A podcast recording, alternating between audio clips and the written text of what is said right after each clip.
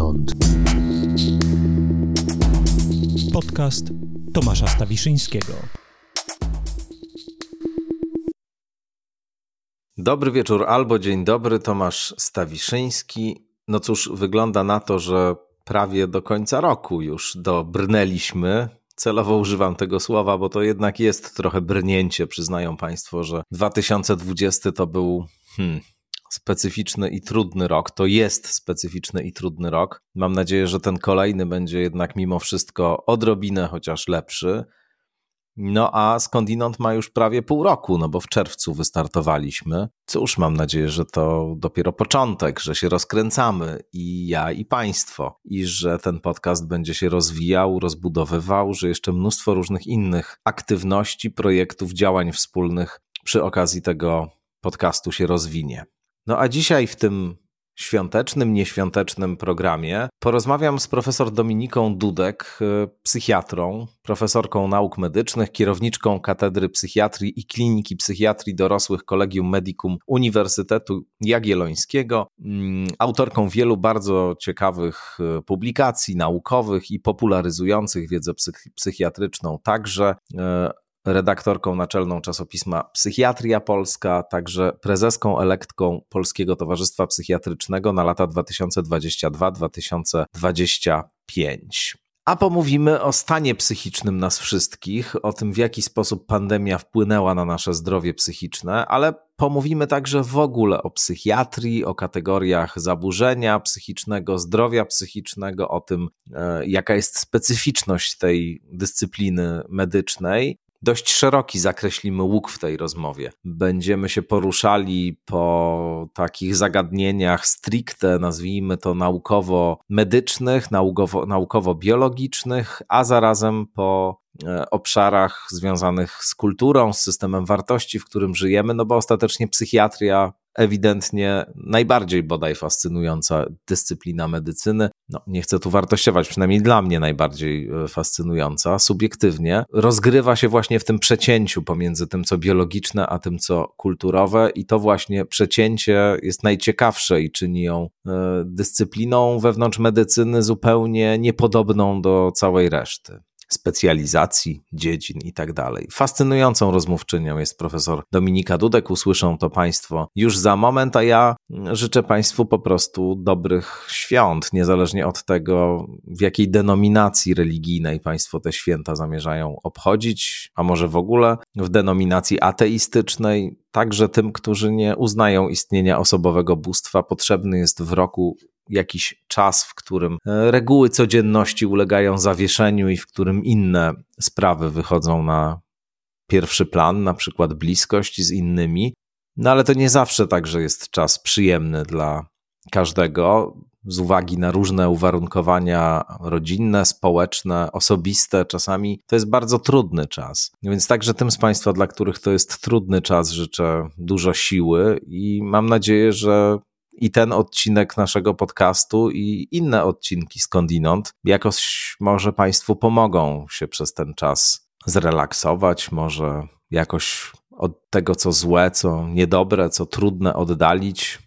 Zachęcam do tego. Już całkiem sporo odcinków tego podcastu powstało, można słuchać i słuchać. Starczy z pewnością na te świąteczne dni. No cóż, Raz jeszcze dziękuję. Dziękuję wszystkim z Państwa, którzy z nami są, wszystkim, którzy pomagają e, rozwijać się skądinąd, którzy wspierają ten podcast na Patronite, na mojej stronie internetowej. Zachęcam do tego, zachęcam do także wystawiania dobrych ocen, lajkowania strony, no do wszystkiego tego, co może pomóc jakoś w trwaniu i rozwijaniu się skądinąd. No to teraz przed Państwem Dominika Dudek. Profesor Dominika Dudek, dzień dobry. Dzień dobry, bardzo mi miło. Jestem naprawdę mm. zaszczycona, że zostałam ja zaproszona jestem, do tej rozmowy. Ja jestem zaszczycony, bardzo się cieszę, że Cię mogę gościć i, i porozmawiać z Tobą o tyleż o sprawach takich, powiedziałbym, uniwersalnych, ile aktualnych bardzo o, o zdrowiu psychicznym, o tym, czym jest zaburzenie psychiczne, czym jest zdrowie psychiczne, ale, ale w kontekście pandemii chciałbym, żeby ta nasza rozmowa się rozpoczęła. mamy takie doniesienia alarmujące, które pokazują, że stan zdrowia psychicznego Polek i Polaków w ostatnich miesiącach się bardzo pogorszył. Trudno się dziwić, biorąc pod uwagę, co się dzieje. Ale chciałbym Cię prosić o, o taki krótki y, rzut oka na te statystyki, które mamy, i, i na komentarz do tego, co właściwie z naszym zdrowiem psychicznym, z naszą psychiką to doświadczenie zrobiło i nadal robi. Jak Ty na to patrzysz y, okiem psychiatry? To jest zagadnienie wielopłaszczyznowe. Z jednej strony mamy sytuację taką, że całkowicie się zmienił świat. Świat stał się nieprzewidywalny. Przekonaliśmy się na własnej skórze, ile racji jest w starym przysłowiu, że jak chcesz rozśmieszyć Pana Boga, to przedstaw mu swoje plany. Przekonaliśmy się, że właśnie różne nasze marzenia, nasz e, sposób życia, to wszystko trzeba przewartościować, to wszystko trzeba jakoś e, zmienić. Zaczęliśmy tęsknić e, za różnymi drobnymi przyjemnościami, typu napicie się kawy z przyjaciółmi na rynku, ale też zaczęło nam bardzo brakować po prostu drugiego człowieka, e, obecności drugiego człowieka, odwiedzenia bliskich bez lęku i o siebie, i o nich, przytulenia się do drugiego człowieka. Więc to już jest taki pierwszy aspekt, który niewątpliwie ma wpływ y, na y, życie psychiczne. Y, mhm. Czyli to, że znaleźliśmy się w sytuacji takiego przewlekłego stresu, który jest taki trochę nieprzewidywalny, wobec którego jesteśmy bezbronni. Do tego oczywiście doszły różne trudności czy dramaty bardzo realne. Y, mówię dramaty w sensie y, choćby y, bardzo dużych problemów finansowych, w sensie bankructwa różnych przedsiębiorstw. Przecież ludzie czasem tracą dorobek całego życia, słyszą jakieś dobre rady typu, że można się przebranżowić, ale jak wiadomo, tego typu rady to tylko mogą irytować kogoś, kto całe życie poświęcił na budowanie jakiegoś swojego biznesu Y, pensjonatu, hotelu, wytwórni, czegoś y, i potem y, niestety no, nie przetrwał pandemii. I takich pacjentów też mam. Do tego dochodzą problemy ludzi, którzy stykają się z COVID-em no, w sposób bezpośredni których bliscy chorują, ciężko chorują, co też jest dodatkową oczywiście sytuacją stresową, albo których bliscy niestety umierają na tę chorobę. Y, mamy coraz więcej osób, y, którzy są tak zwanymi ozdrowieńcami, ale też mamy coraz więcej doniesień naukowych, że bycie ozdrowieńcem niekoniecznie oznacza pełne zdrowie. Y, coraz większa liczba osób staje się takimi, no powiedzmy, rekonwalescentami pokowidowymi, ale z bardzo dużymi ograniczeniami funkcjonowania. I coraz więcej jest doniesień, które pokazują, że sama infekcja ma wpływ na stan psychiczny.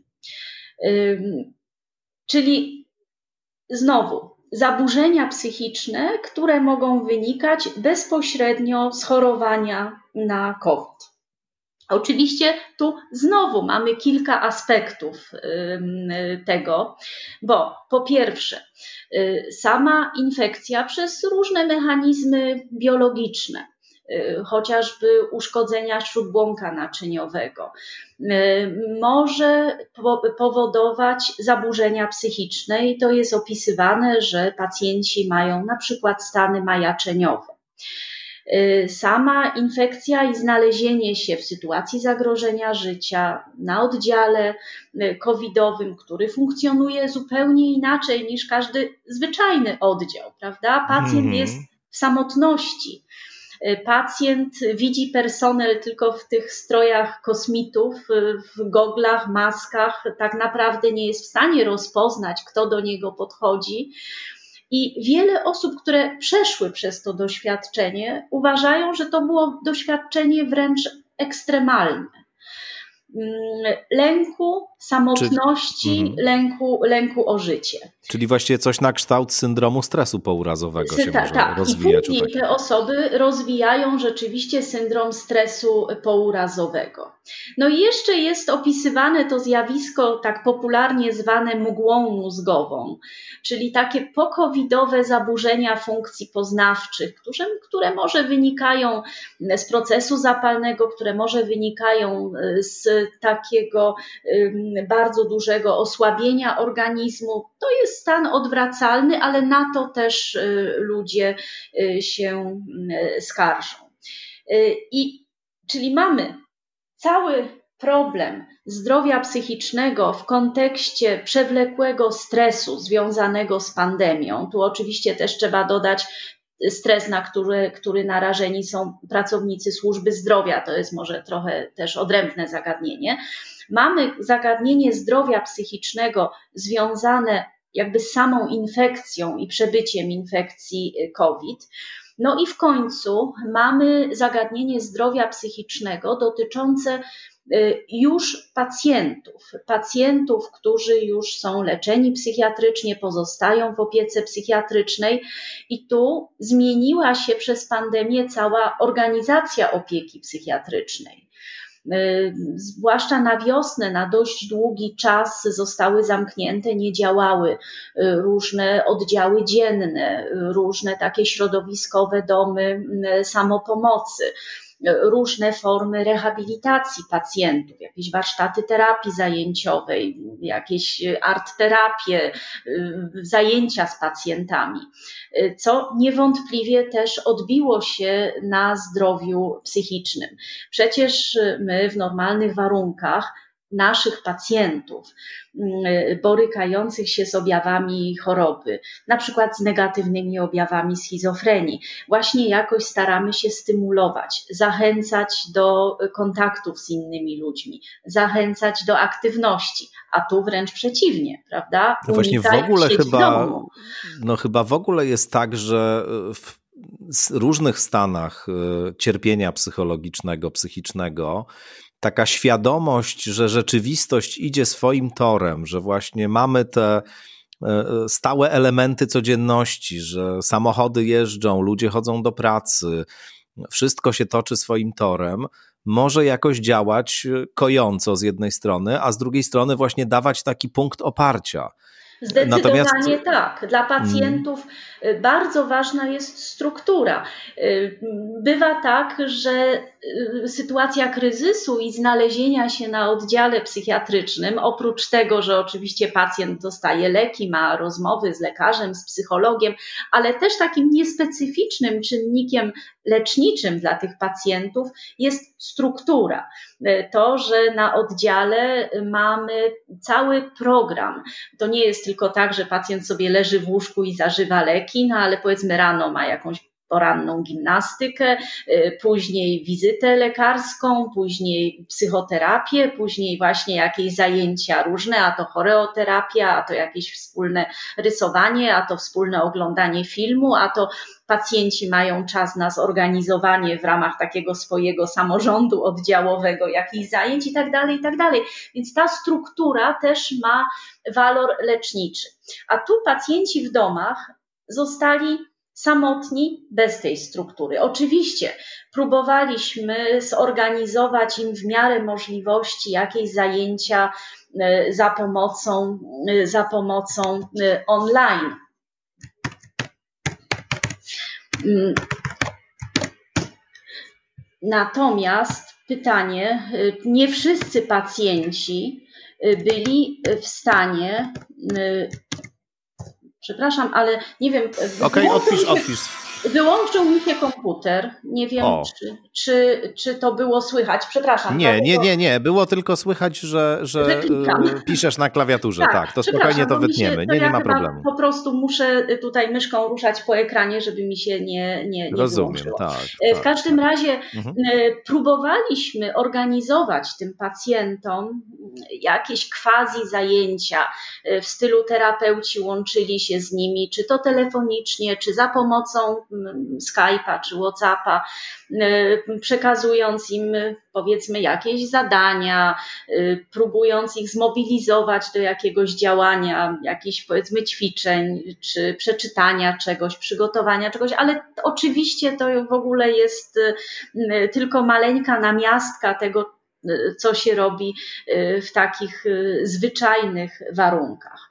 No i do tego jeszcze doszło funkcjonowanie mm, wszelakich poradni, gdzie też y, niestety mm, bardzo wiele y, przeniosło się do tej telemedycyny.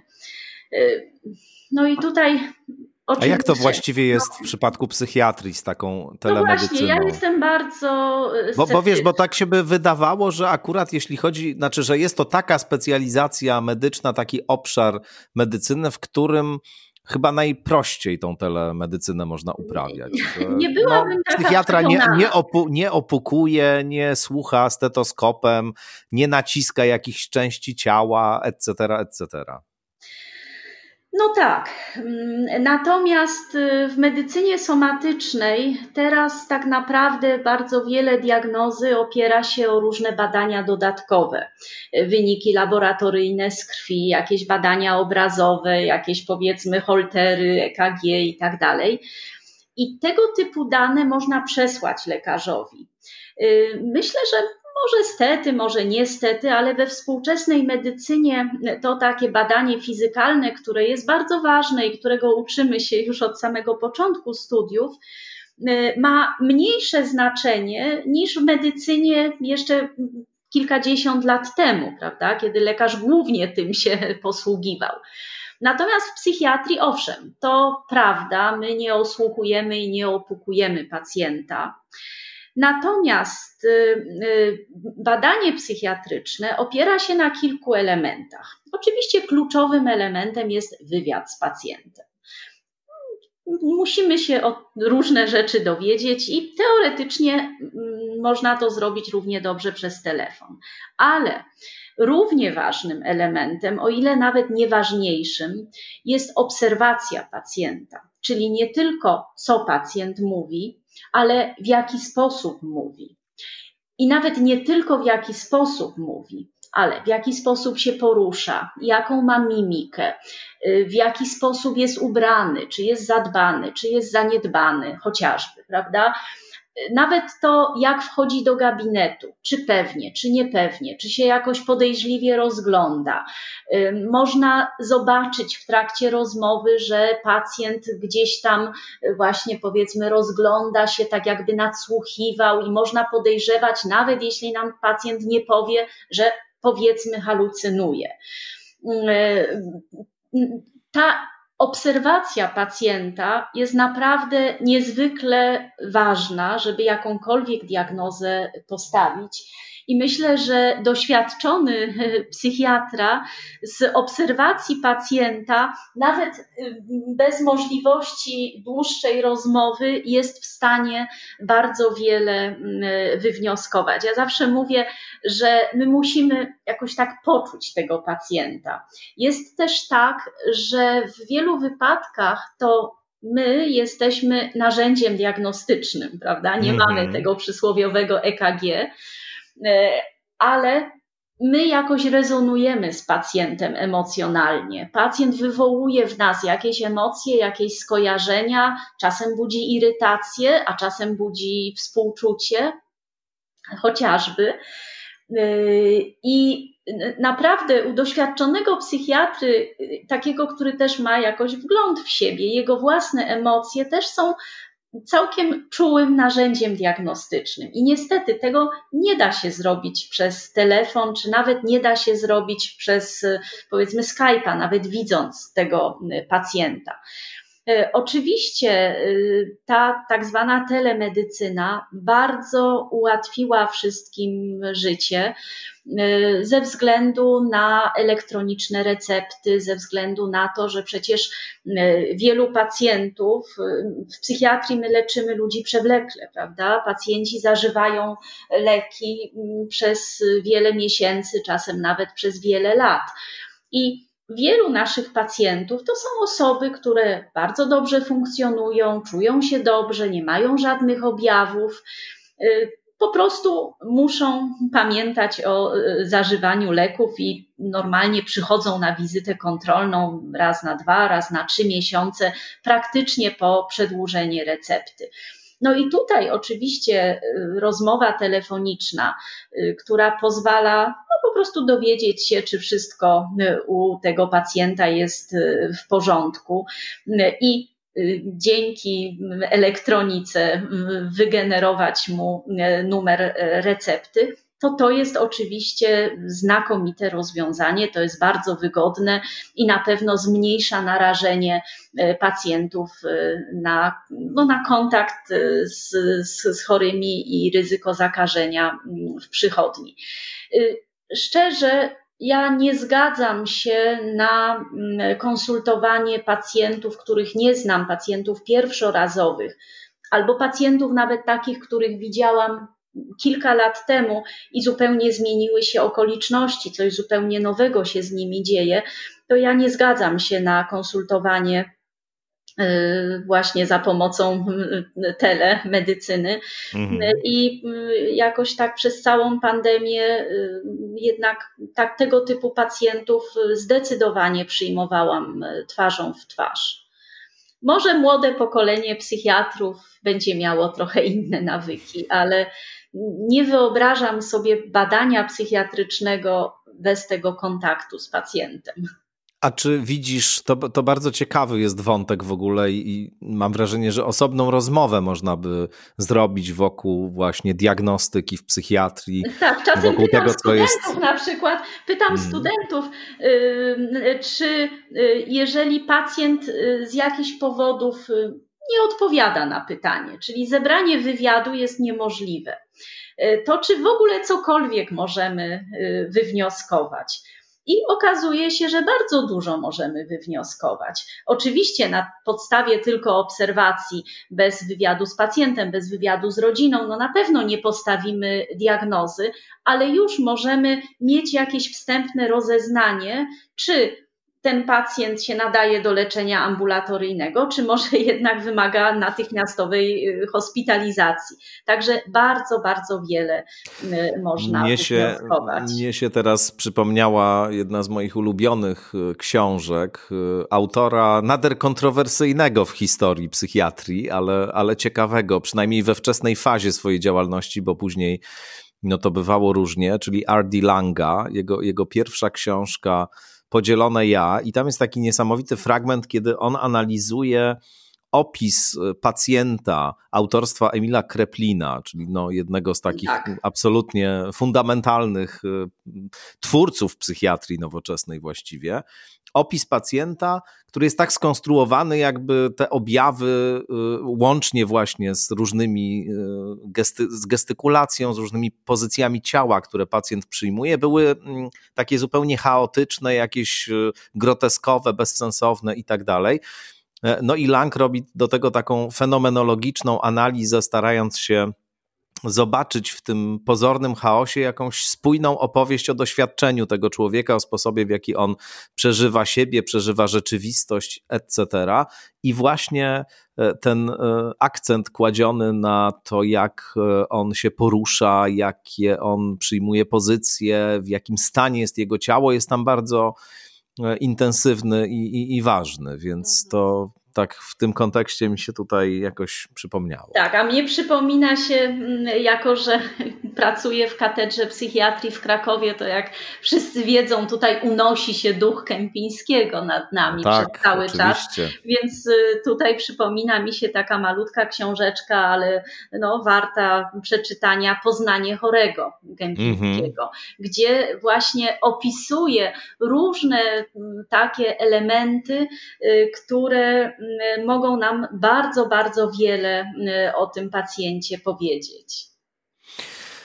E, chciałbym e, zapytać Cię jeszcze, czy widzisz jakieś różnice pomiędzy tym, co działo się e, w pierwszej fazie pandemii, a tym, co się dzieje teraz, właśnie w kontekście doświadczeń Twoich pacjentów? Czy jest jakaś istotna odmiana, jeśli chodzi o sposób przeżywania tej drugiej fali?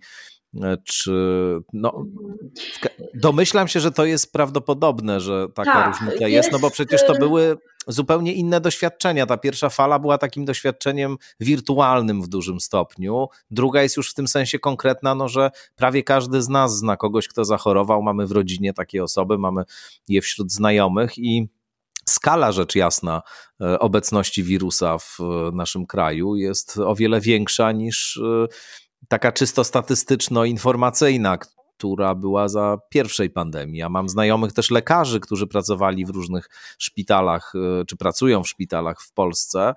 E, no i, i wtedy mówili, że na dobrą sprawę to jakoś specjalnie tej pandemii nie odczuwają. To znaczy, mają te oddziały covidowe, mają takich pacjentów, ale nic tam wielkiego specjalnie się nie dzieje. No dzisiaj często to są doniesienia jak z frontu.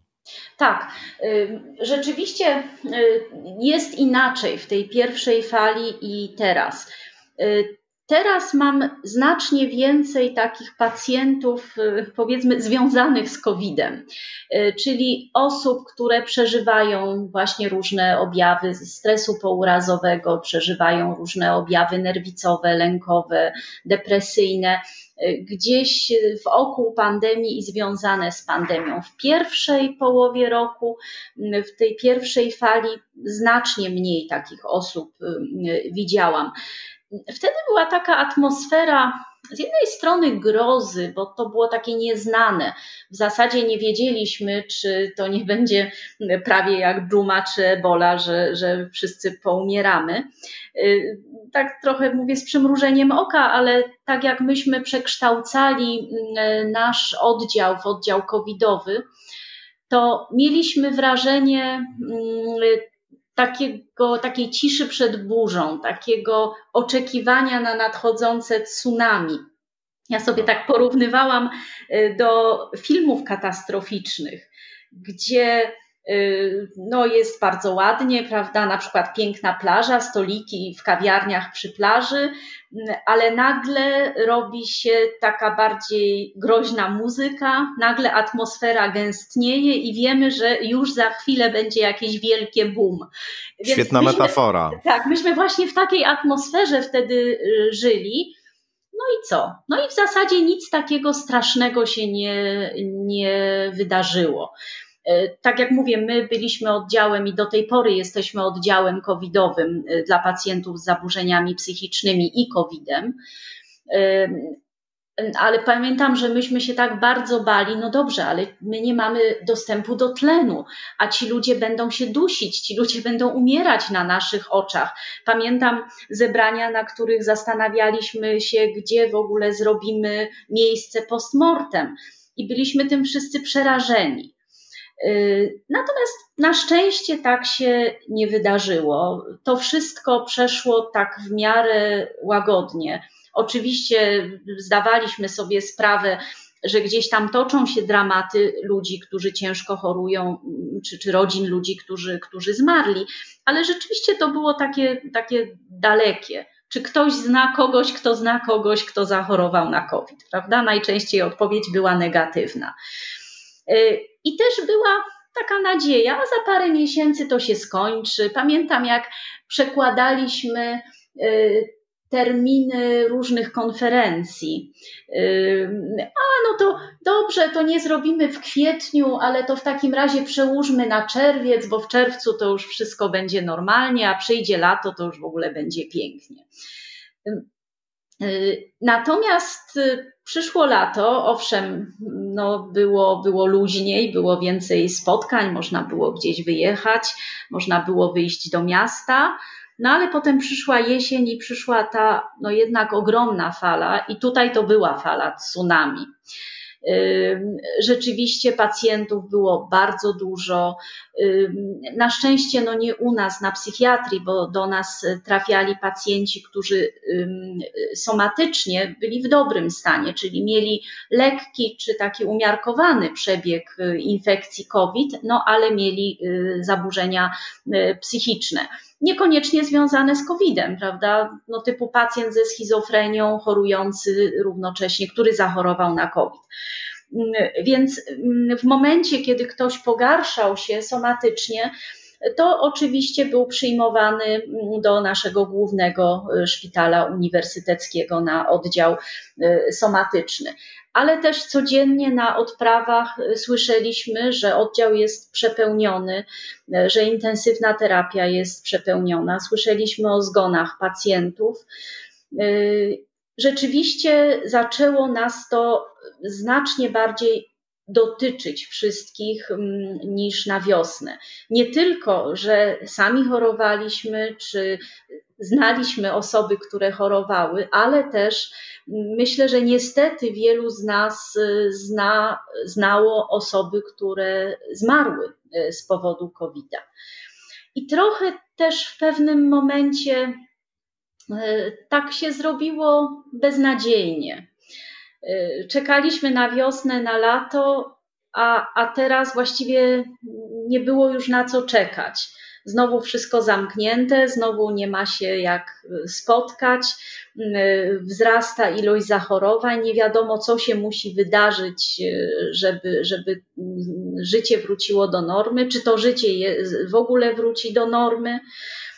Poza tym, no, może niekoniecznie w naszej rozmowie powinniśmy iść w tę stronę, ale też bardzo ludzie są przygnębieni tym, co dzieje się w sytuacji politycznej w Polsce. Yy, I tutaj bardzo Trudno dużo. się dziwić. Bardzo Trudno dużo do mnie przychodzi ludzi o różnych poglądach, bardziej czy mniej konserwatywnych, ale bardzo dużo ludzi przychodzi, ta, takich, którzy mówią, że mm, czują się pozostawieni sami sobie, boją się o przyszłość, boją się o przyszłość swoich dzieci, o przyszłość y, kraju, y, o swoją przyszłość. Y, I wiele razy słyszałam, że cała pandemia i wirus to jest mniejsze zło w porównaniu z tym, co obserwujemy na zewnątrz. I no nie mogę o tym nie powiedzieć w kontekście zdrowia psychicznego, bo tak jak mówię, w codziennej praktyce ludzie z tym przychodzą.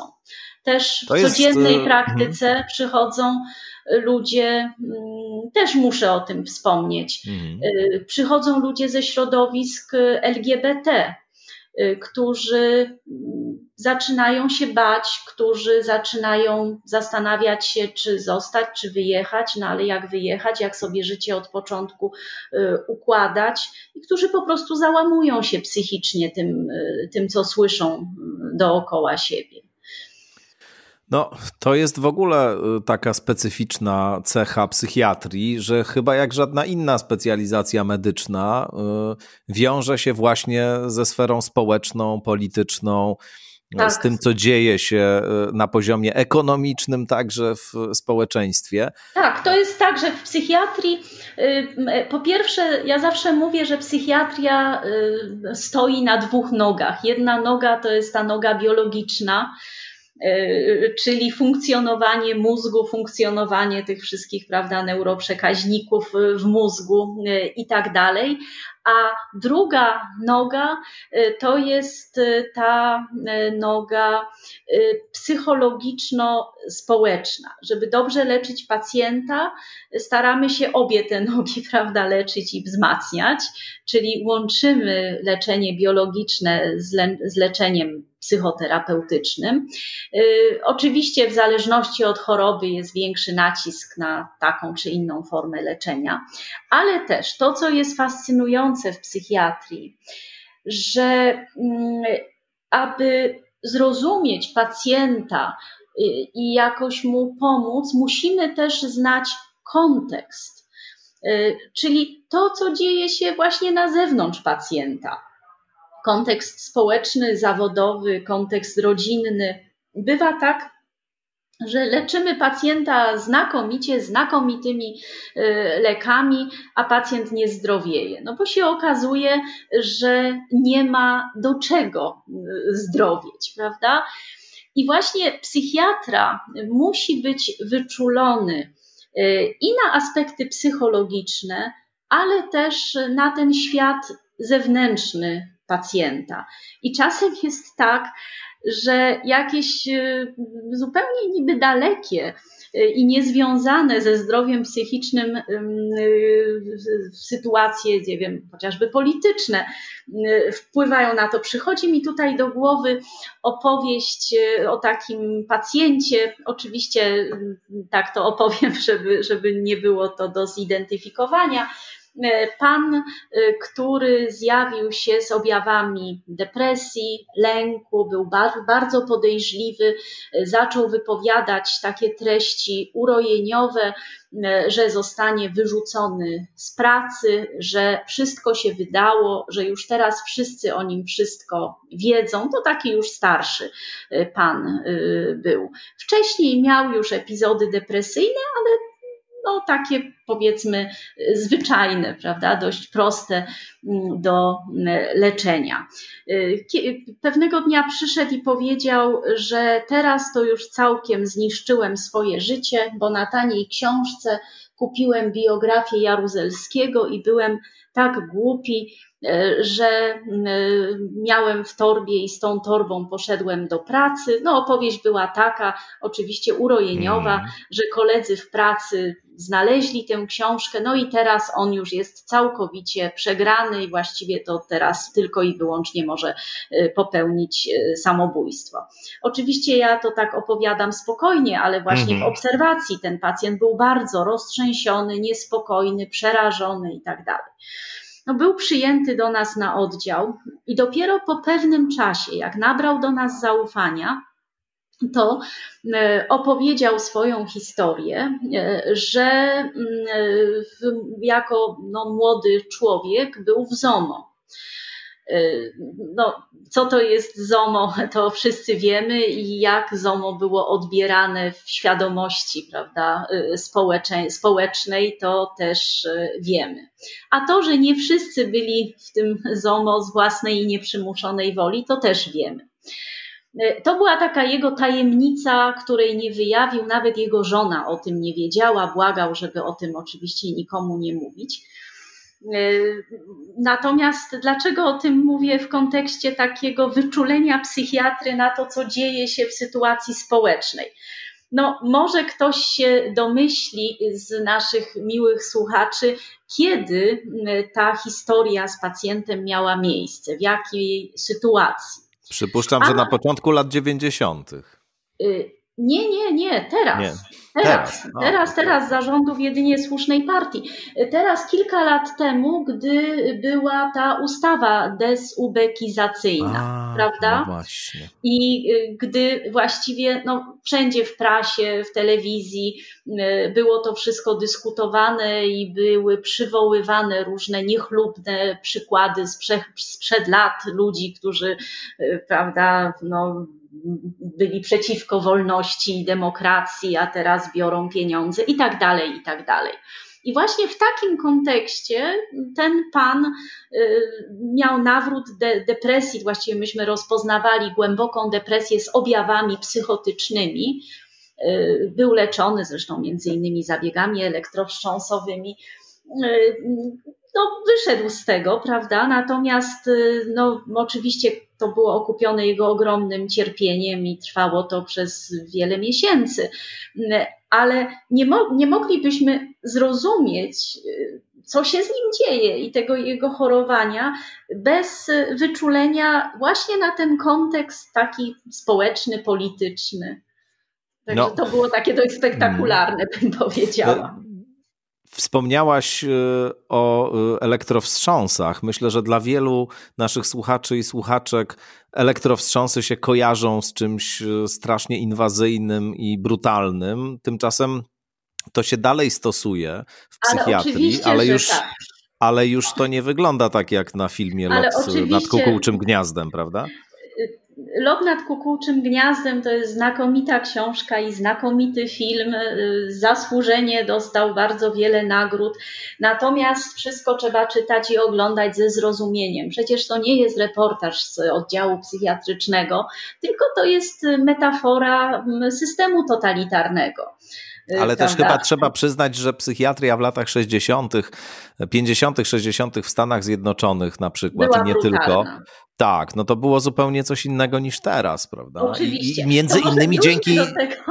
Nie, bo chciałem powiedzieć tylko, że, że między innymi właśnie dzięki takim postaciom jak Kesey, jak Thomas Sass, o którym jeszcze słowo e, chciałbym powiedzieć później i cię o, o zagadnąć o pewną o pewną kwestię z SAS-em związaną i, i właśnie R.D. Lang, cały ten ruch antypsychiatrii i tak dalej. Abstrahując od tego, że to projekt w zasadzie chyba utopijny, który, który jakoś tak był mocno związany z kontrkulturą i, i właściwie nic z tej antypsychiatrii dzisiaj nie zostało. Nie ma żadnych kontynuatorów, nie ma żadnych, żadnych, żadnej szkoły, nazwijmy to, która by, która by przetrwała próbę konfrontacji z ludzkim kilka cierpieniem. Kilka lat temu, gdy byłam na, w Stanach na zjeździe amerykańskiego Towarzystwa mm. Psychiatrycznego, to są zawsze ogromne wydarzenia gromadzące po kilkanaście tysięcy uczestników, uczestników, to y, przed wejściem do y, centrum kongresowego odbywały się demonstracje antypsychiatrów. No tak. Była grupka ludzi z plakatami. Ale to scjentolodzy to scjentolodzy. Teraz w Stanach, w Stanach głównie scjentolodzy protestują przeciwko psychiatrii i właśnie wykorzystują skądinąd te narracje antypsychiatryczne. Nawet właśnie Sasa wciągnęli w pewnym momencie w jakąś kooperację. Rozumiem. On jak się zorientował, że ma do czynienia ze scjentologami, to to tę współpracę oczywiście zerwał, ale, ale był taki moment faktycznie. No, w każdym razie ale chciałem tak, powiedzieć, że. Jeżeli mam tak. powiedzieć o elektrowstrząsach, Właśnie. E, bo tutaj mamy dwa zagadnienia. To może najpierw powiem o elektrowstrząsach, a potem troszkę chciałam komentarz e, do tych lat powiedzmy 50. Mhm. E, w psychiatrii amerykańskiej. Elektrowstrząsy to jest naprawdę jedna z najbardziej skutecznych i najbardziej bezpiecznych metod leczenia w psychiatrii. Oczywiście muszą być odpowiednie wskazania, a więc elektrowstrząsy są stosowane w bardzo głębokich depresjach psychotycznych, w bardzo głębokich depresjach y, z silnymi tendencjami samobójczymi y, po prostu one działają znacznie szybciej niż leki przeciw, przeciwdepresyjne, y, których, które wymagają no, kilku tygodni stosowania, zanim będziemy mieć jakieś pierwsze oznaki poprawy.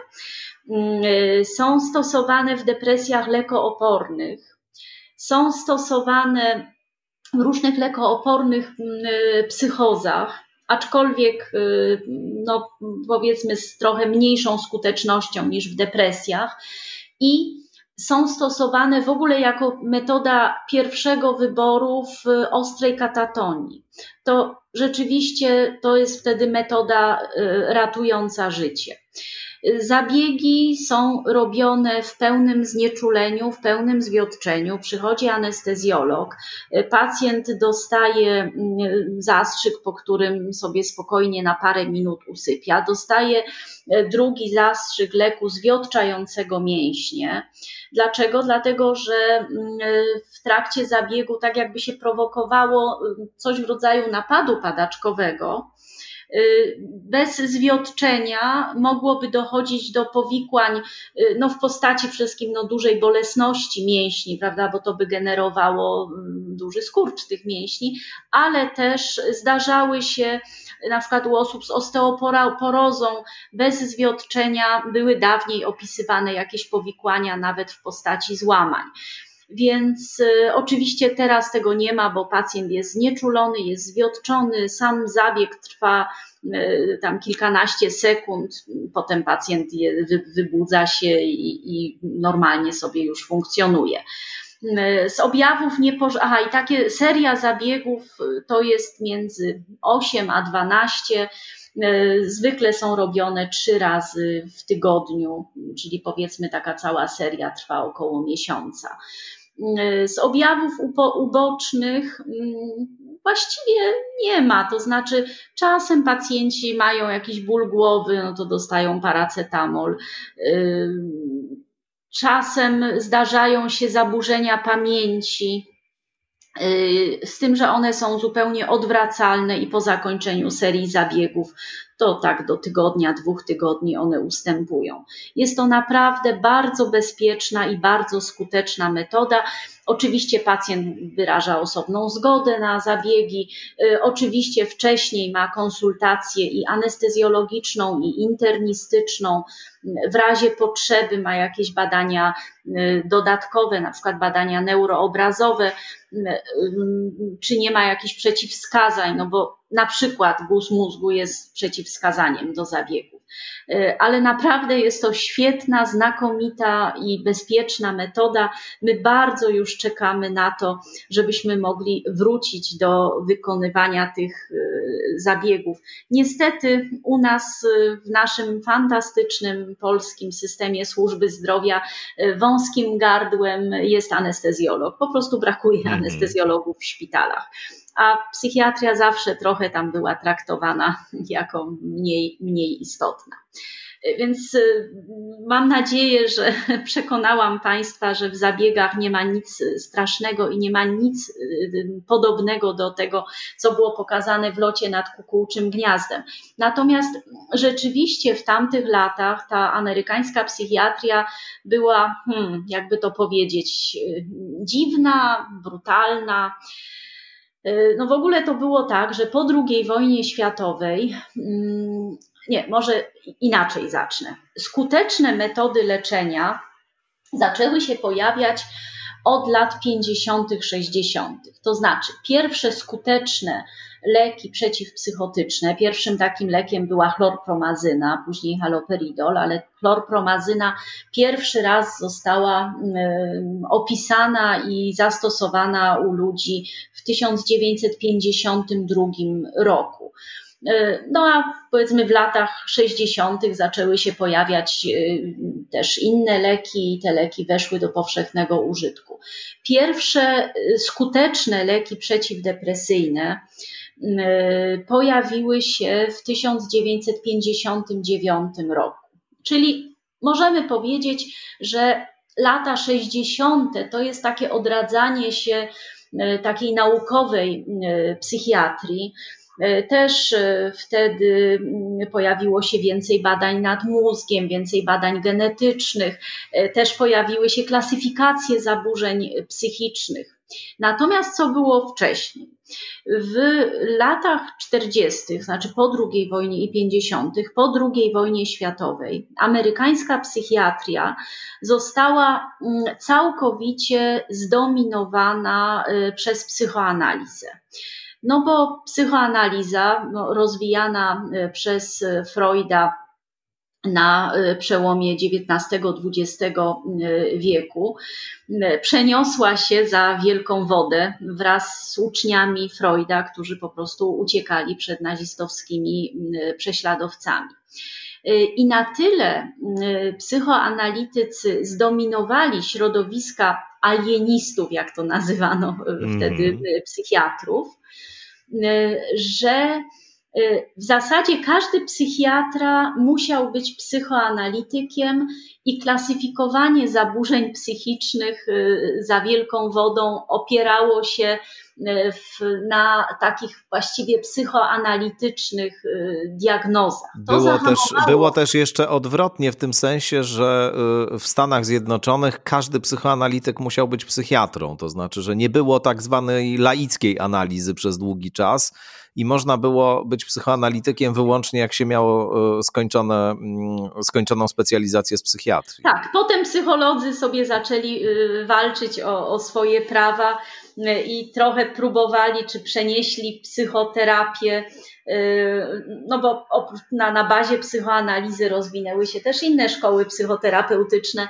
Yy, psychoterapię jakby bardziej do, do, do, do siebie próbowali tak. przy, przypasować. Natomiast wtedy no, psychoanaliza nie była zbyt skuteczną metodą w tych bardzo ciężkich zaburzeniach psychicznych.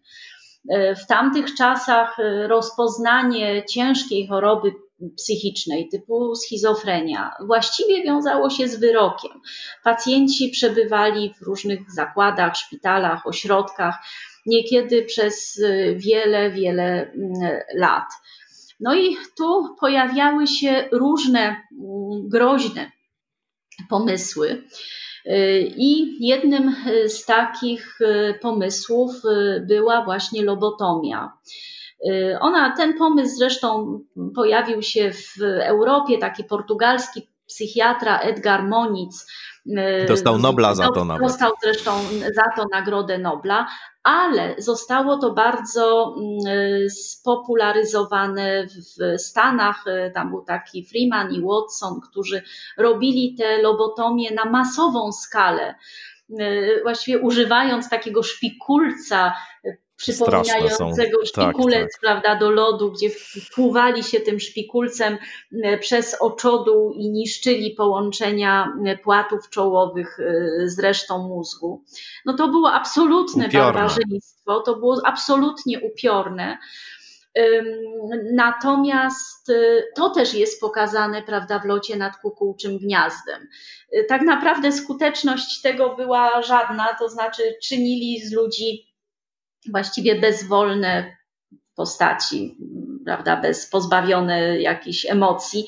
No a też w wielu wypadkach takie interwencje kończyły się powikłaniami, chociażby neuroinfekcjami, prawda, i, i śmiercią. Ale mało tego, że stosowano tę metodę w przypadku ciężkich chorób psychicznych, na przykład u pacjenta y, z agresją, pobudzeniem i tak ale też e, stosowano tę metodę u recydywistów, stosowano tę metodę e, u homoseksualistów. E, stosowano tę metodę u osób, które uznawano za amoralne, na przykład u prostytutek. Więc no, to było absolutne, absolutne barbarzyństwo.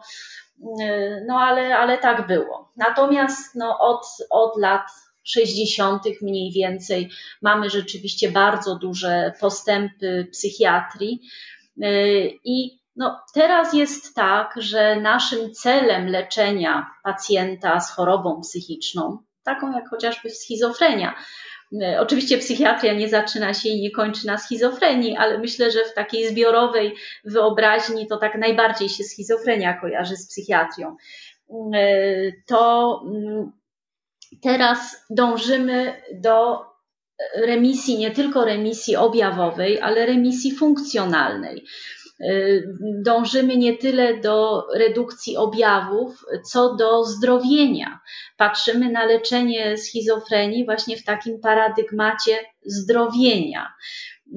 Czyli chcemy nie A tylko. co to jest za paradygmat? Jakbyś no to tak, mogła tak, scharakteryzować? To jest, to jest to, że dążymy bo, do. Bo zarazem, tego. jeśli można, tylko jedno, jedną rzecz e, dopowiem do tego, że mówiłaś o, tym, o tej dominacji psychoanalizy w amerykańskiej psychiatrii. On, ona się kończy w 1980 roku, kiedy się pojawia trzecia edycja DSM, czyli tego y, manuala psychiatrycznego i z tak. psychodynamicznego modelu właśnie poszukiwania jakiejś struktury, jakiejś, y, jakiejś y, jednostki chorobowej, którą się diagnozuje, to się staje taka objawologia. To znaczy mamy zespoły objawów i poprzez właśnie e, grupowanie objawów e, stawia się diagnozę. To jest taka rewolucja bardzo poważna w w dziedzinie psychiatrii, która, która do dzisiaj trwa, no bo ten paradygmat jest cały czas obecny.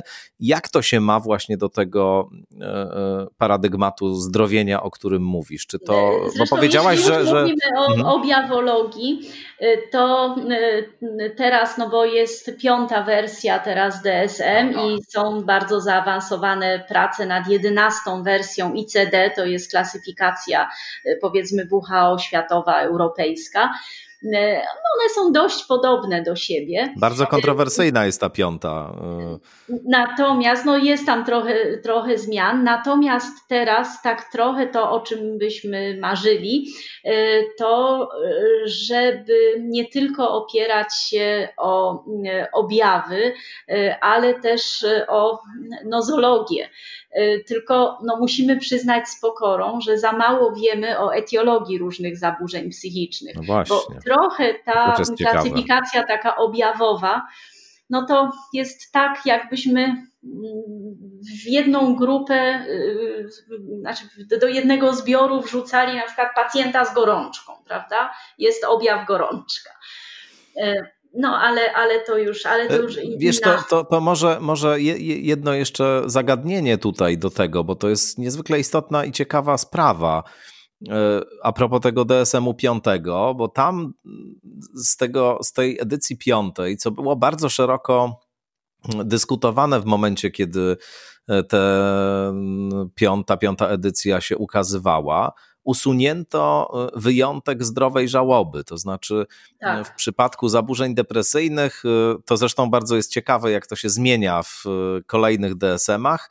Istniało coś takiego jak żałoba niepowikłana, taka, która no, po prostu jest reakcją na jakieś trudne doświadczenie straty bliskiej osoby, na przykład. I w DSM-ie trzecim, tym z 1982 roku, ten czas żałoby niepowikłanej w przypadku e, objawów depresyjnych, zaburzeń depresyjnych miał, e, trwał rok, czyli przez rok postrzegano taką reakcję spełniającą też e, opis zaburzenia depresyjnego jako mieszczącą się w normie związaną właśnie z przeżywaniem żałoby. W DSM-ie czwartym tam po, po dekadzie to było już, to były dwa miesiące. Natomiast w piątym tego nie ma w ogóle i y, y, ukazał się y, w marcu, ten, ten DSM się ukazał w piąty, w maju 2013 roku, a w marcu ukazał się specjalny poświęcony temu numer Lanceta, w którym był tekst Artura Kleinmana, to profesor psychiatrii z Harvardu, też taki znany amerykański psychiatra, który bardzo krytycznie się wypowiadał o, tej, o, tej, o tym usunięciu właśnie wyjątku dotyczącego żałoby. No i wskazywał na to, że to jest właśnie to, to pole bardzo problematyczne, które e, przenika e, te, to, to bardzo problematyczne pole przenikania się sfery jakby kulturowo-politycznej e, ze sferą psychiatrii. No, no bo żyjemy w ogóle w kulturze, która żałobę wypiera, o tym wiele książek powstało tak. ważnych, od, od wielu lat się, się na ten temat mówi i śmierć wypiera i żałobę wybie, wypiera. No i to taka, ta taka patologizacja żałoby, która Arebur nastąpiła poprzez usunięcie wyjątku żałoby niepowikłanej jest niezwykle interesującym zjawiskiem w kontekście też tym, o którym mówimy. Tych to, różnych modeli psychiatrii i tak dalej. Y, to tutaj może y, zaraz to skomentuję, tylko jedno zdanie skończę o tym zdrowieniu, dobrze, bo to nam dobrze, umknęło. Tak, oczywiście. Y, my teraz byśmy chcieli myśleć o pacjencie z chorobą psychiczną jako pełnoprawnym członku społeczeństwa, jako człowieku, który przeżywa jakiś kryzys, ale z tego kryzysu może wyjść, który ma pełną remisję społeczną, czyli może wrócić do ról społecznych i w tym kontekście zdrowieje. I te, to zdrowienie jest pewnym procesem, prawda? Związanym też y, z, z życiem, z rehabilitacją i tak. Więc to rozumiemy przez zdrowienie. No i w wielu wypadkach to się udaje. Oczywiście to nie jest tak, że y, każdy pacjent chory na schizofrenię wyzdrowieje. Tak mniej więcej mm, dzielimy tak po jednej trzeciej. Jedna trzecia pacjentów rzeczywiście dobrze rokuje, jedna trzecia tak powiedzmy średnio, a jedna trzecia deterioruje. Natomiast chciałam skomentować. Deterioruje, to, znaczy to się znaczy pogarsza. pogarsza się, tak, pogarsza się stan y, i może dojść do takiej sytuacji, że ci ludzie no, będą zależni od innych, będą wymagać stałej opieki. Natomiast yy, chciałam skomentować to, co mówisz, bo tutaj znowu zahaczasz o jeden bardzo ważny wątek, a mianowicie y, medykalizacja czy psychiatryzacja y, życia codziennego.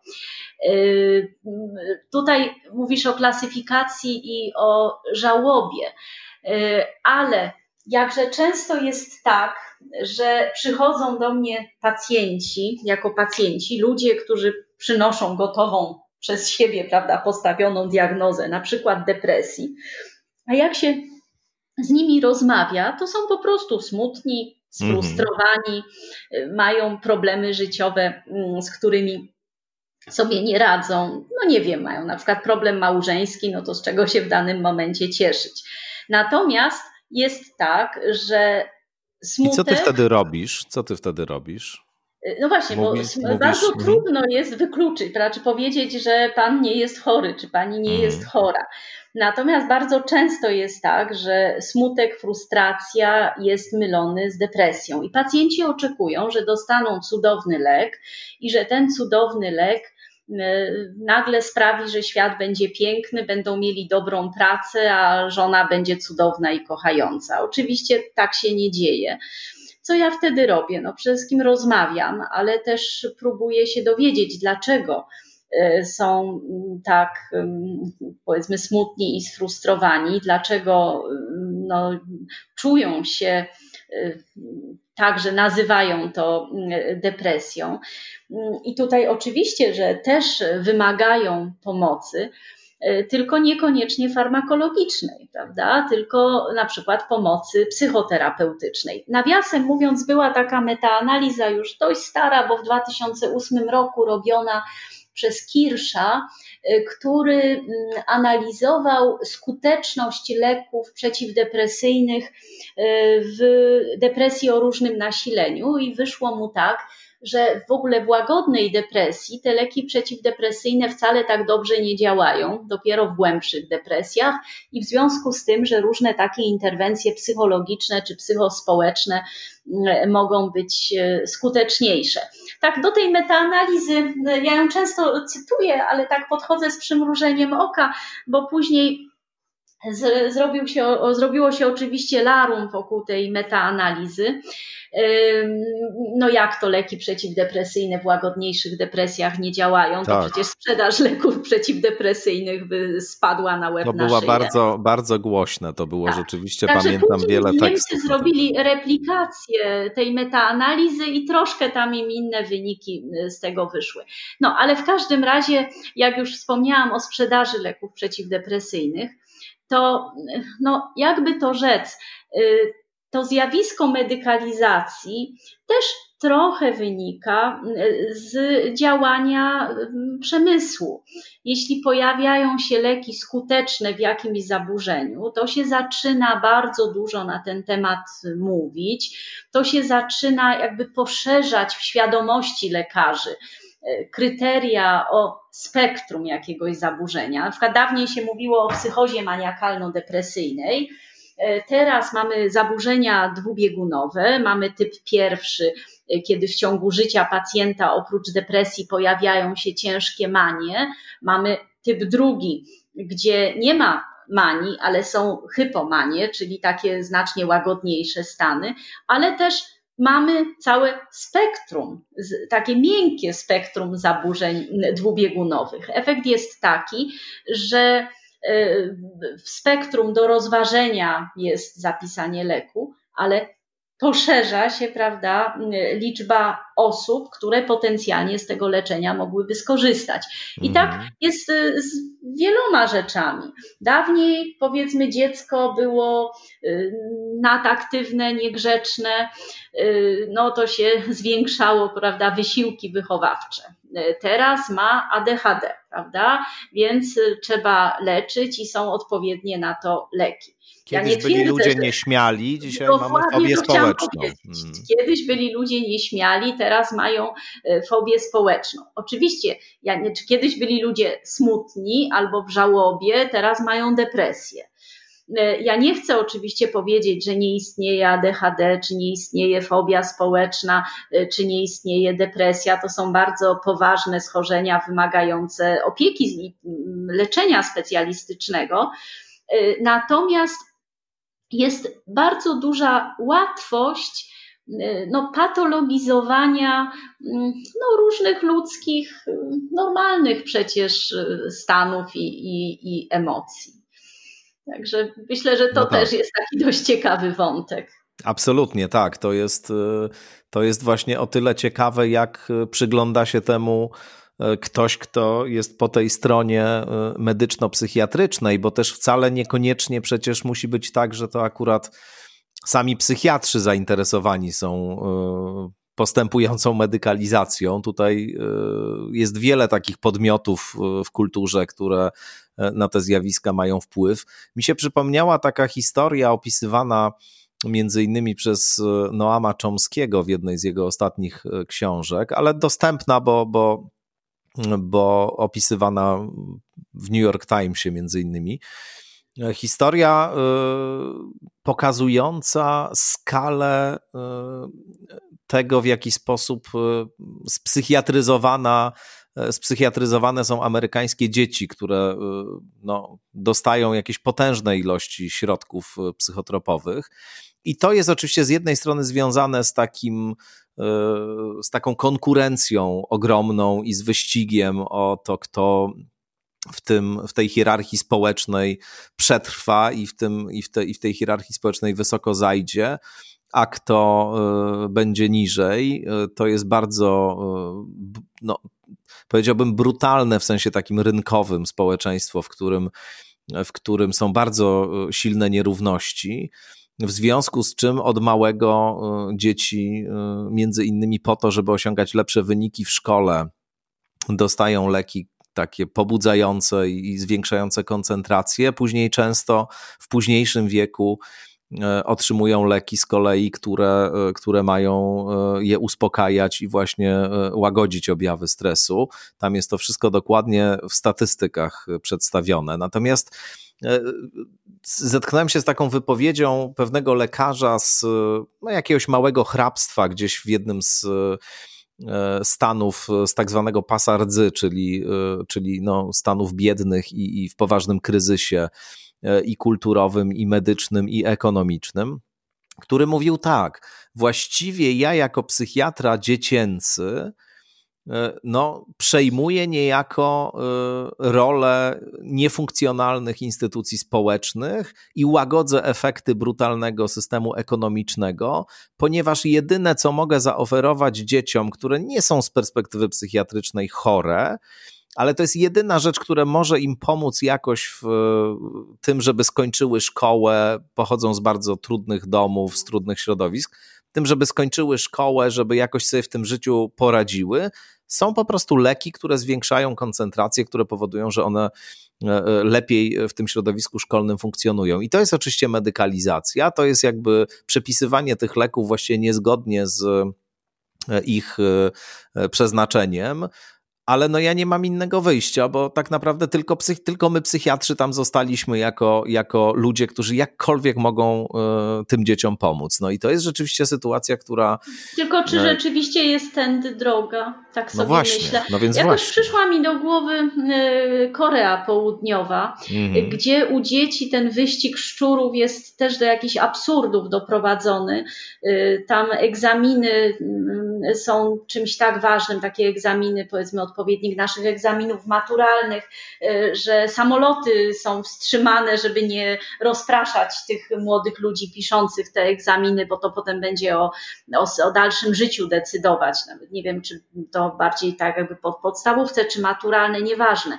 Ale, ale też e, mamy największy odsetek samobójstw, prawda? Mm -hmm, Także hmm, myślę, że, że nie tędy droga.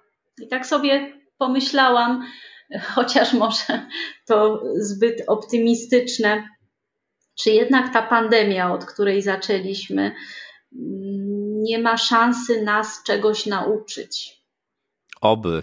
Oby. Takiego trochę może mm. przewartościowania y, pewnych spraw w życiu.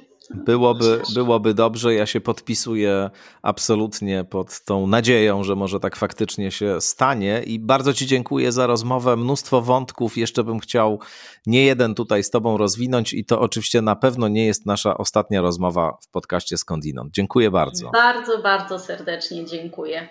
I Państwu też dziękujemy. No i zapraszam oczywiście na kolejne odcinki Skądinąd. Do usłyszenia.